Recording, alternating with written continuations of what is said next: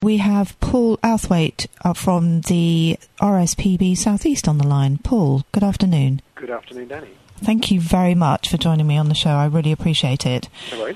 Um, yes, I invited you to come on to have a little quick chat about this State of Nature report that Mm-hmm. was released yesterday, uh, which also includes Surrey's wildlife declines mirrors national slump, 60% of UK species in decline, groundbreaking study finds.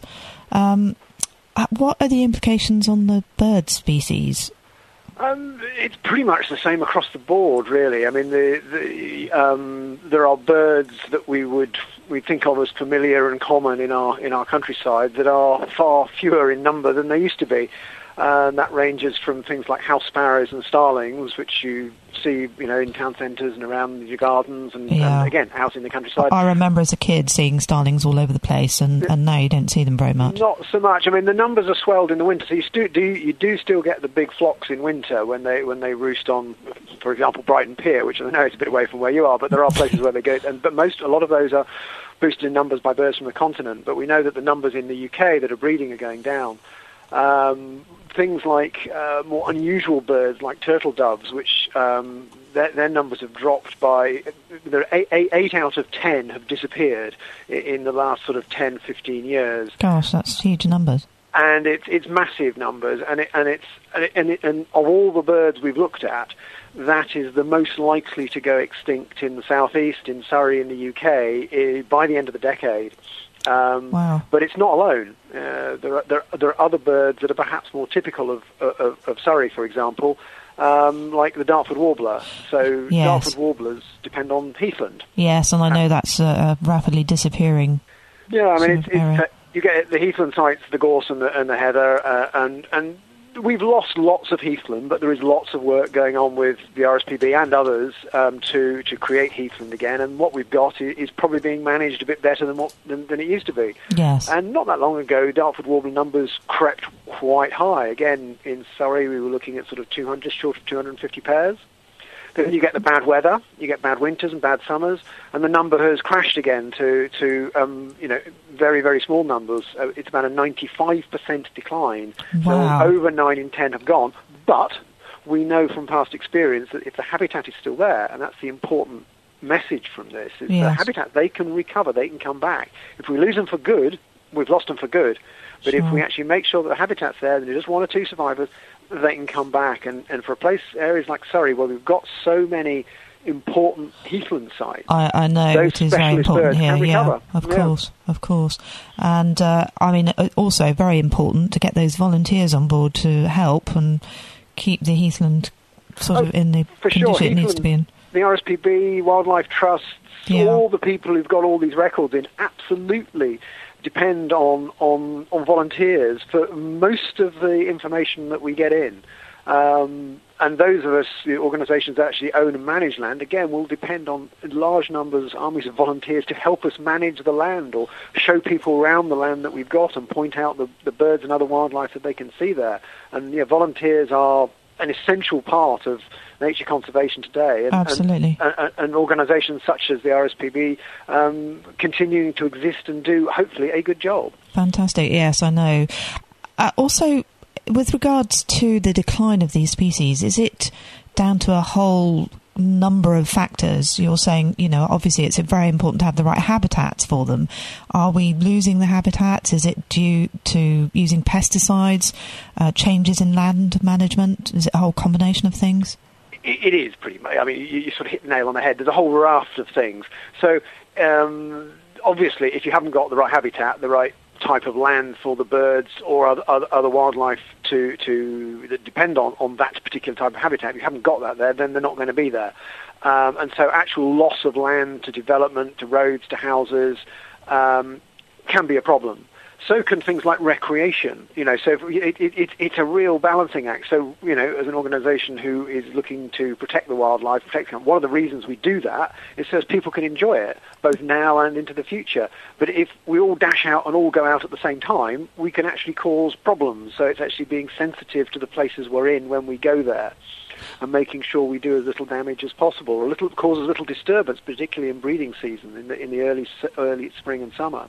Yes, of course. It's also things like um, the dreaded climate change, and we don't really know what sort of impact that's having overall. We know that there's a risk that if it gets too hot and too dry, then certain things will happen. And if it gets, you know, the moment we're going through a cold spell, is that because of, you know, because climate change, it used to be called, you know, you used to hear about global warming, it's now climate change. The climate is changing. Yes. That doesn't necessarily mean that here in the UK we're going to get hotter. No. We might actually go the other way.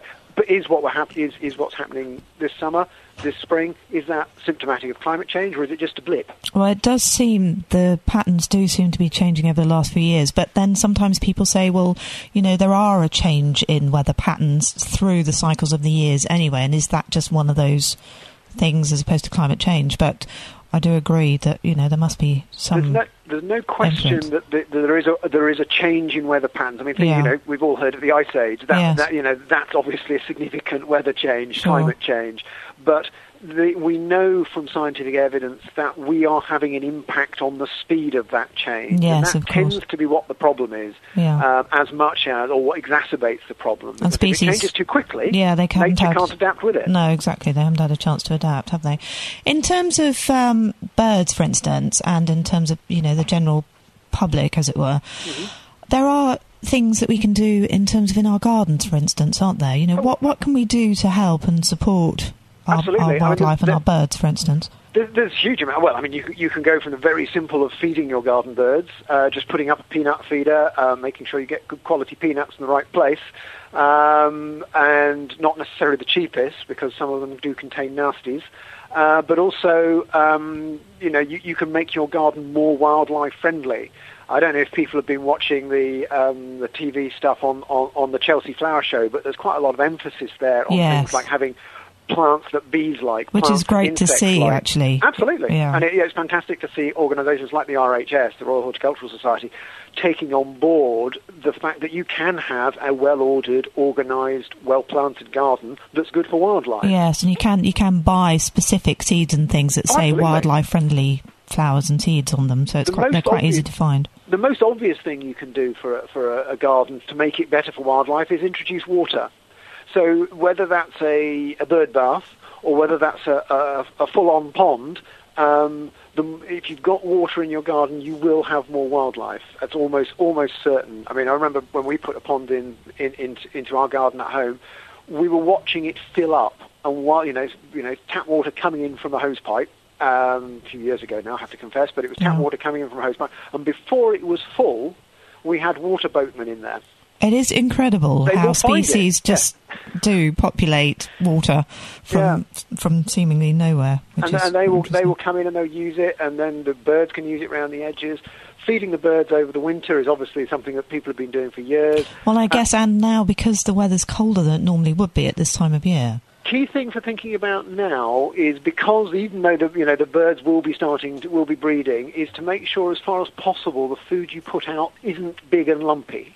Uh, or if it is Right. that it's in cages, that means the birds have to break it up. Because if they if they're feeding it, they happen if they're inexperienced um, parents, as it were, and they're feeding it to their chicks. Big lumpy things are not good for tiny chicks. Right. And if you can afford it or find it, if you can use things like mealworms or things like that, which are protein rich as opposed to the sort of fat rich stuff in the in the winter, um, then you're you're helping them find the right food for the youngsters. Because quite often, what the youngsters need at this time of year is is insects, the protein rich foods to help them grow. Oh, okay. Well, that's really worth knowing. Just in terms of, I know this is, you know, obviously quite a devastating report, Mm. but there are one or two good news stories in terms of. Um, I was part of the uh, osprey reintroduction up in Rutland Water. Right. Um, was there when the first ospreys actually were re-released back into the wild. So, Mm-hmm. I mean, that's a success story, isn't it? Oh, absolutely. I mean, yeah. I mean, I, th- I think so. So some of the things, you know, so, so, so David and also uh, Attenborough- red kites as well. Yeah, absolutely, red kites as well. So David Attenborough was very clear when he was launching the document um, yesterday evening um, about saying this is also it, it, it, it's a it, it's a it's a rallying cry, as it were, a dire warning, but also a ray of hope because it, it's actually highlighting some of the issues, Yeah. but it's pointing out some of the the, the, the the good news stories. So as you say, red kites are doing really well. Yes. Um, the fact that things like DDT pesticides have been taken out of the system, I've seen some of our birds of prey getting back to the stage, the, the, the levels they once were. Um, there are other animals, animal birds and animals who are doing quite well, and it's quite interesting to see the contrast. So if you look at uh, lesser spotted woodpeckers, for example, are doing pretty badly across the southeast. Great spotted woodpeckers, on the other hand, seem to be doing quite well. Right. And actually understanding the needs of those differing, you know, the differing needs of those apparently quite similar species Yes. is really important. Absolutely. Um, I mean, the Dartford warbler in itself is probably a bit of a success story because you know years ago, decades, you know, two three decades ago, the numbers in the whole of the southeast were very very low. Yeah. Then they crept up and up and up, and yes, they've crashed again. But we know that we if you, if we like, know we've we got- can help them and, yeah, and make we've it got work. the tactics. You know, there are Yeah. tactics out there. Organisations like us, um, the Wild, Wildfowl Trust, Wildfowl Wetland Trust, and the Reptile Specialist, Amphibian and Reptile Conservation, Butterfly Conservation. All these different organisations know a lot about how to fix things. They know the tactics. Yes. What this report highlights is that across the board, we need to bring some of that, you know, that expertise more together in some in the strategy with support from, to be brutally honest, government. We need support from government to recognise that our wildlife, our countryside, is one of the reasons that we, we like living here, that we like the, the places that we go to. Sure. We, they do need some sort of mechanisms and support to ensure that we can protect the countryside into the future. Absolutely. Um, well, food for thought there, I have to say. A, a combination of things, you know, some some bad news, but some good news, and uh, let's hope that making changes and getting on board. And what is great is to see so many organisations all working, collaborating together, actually, for the benefit of. Uh, absolutely. I, I think it's, it's it's it's one of the you know you, you highlighted already the importance of volunteers, that link of all those different organisations working together to highlight a common a common theme, a common theme of problems, Absolutely. and I think working together, pointing the way to, for some of the solutions. Um, and yeah, I think it, you know it for me yesterday. It really felt like things potentially had the opportunity to change. We've got the real potential out there and real energy behind what we're trying to do. which is brilliant. Thank you very much for your time, Paul. That's worries. Very kind of you. Um, if you stay on the line, I'll have a quick chat with you. Yeah, that's fine. But uh, that's thank you. That was Paul Outhwaite from the RSPB, uh, based down in Brighton.